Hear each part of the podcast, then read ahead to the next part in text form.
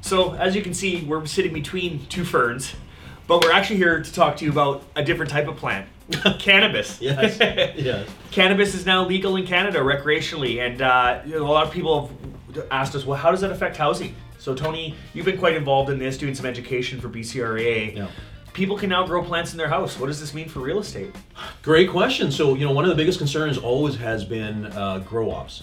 Yes. Right. of What course. is the problem with the grow op? It's uh, if there's uh, moisture in the walls, um, if there's been work done that is not to code or permit, like electrical, right? electrical work? Yeah, that's always Yes. the main one. Yeah. So, you know, I, I, I think the biggest thing is people might think, all right, well, if uh, cannabis is legal now, does that mean that we can uh, grow plants and there will be no ramifications as far as real estate, a sale or a purchase is concerned? Of course, because now legally, I think anyone can grow four plants in their home. Mm-hmm. So how is this going to affect people when you go to sell your house? Now there's mandatory disclosures, everything else. How how do we how do we help our So the clients? key is disclosure here, right? Yeah. Because so for instance, let's just go back a little bit.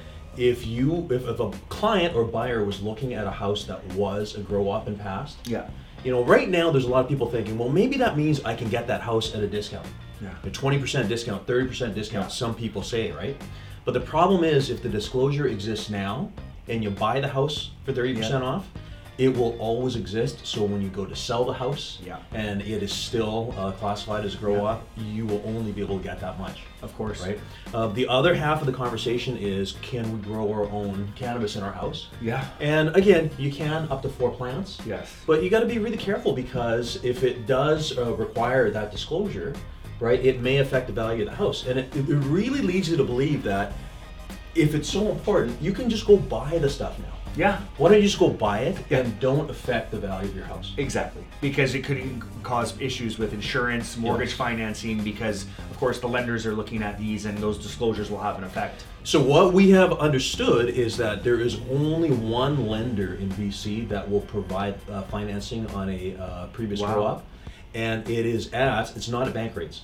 I it's bet. at you know uh, it'd be four or five percent over the Yeah. rates, right? Because banks don't want this. No, yeah, of course not. So uh, from a consumer standpoint, if you're looking to buy a house, uh, I mean the best advice is still to stay away from it. Yeah. go find something else. Okay. Yeah. Well, that's a lot of great information. Uh, if you guys have questions, you want to talk to us about how it might affect your home and, and cannabis, let us know. Thanks.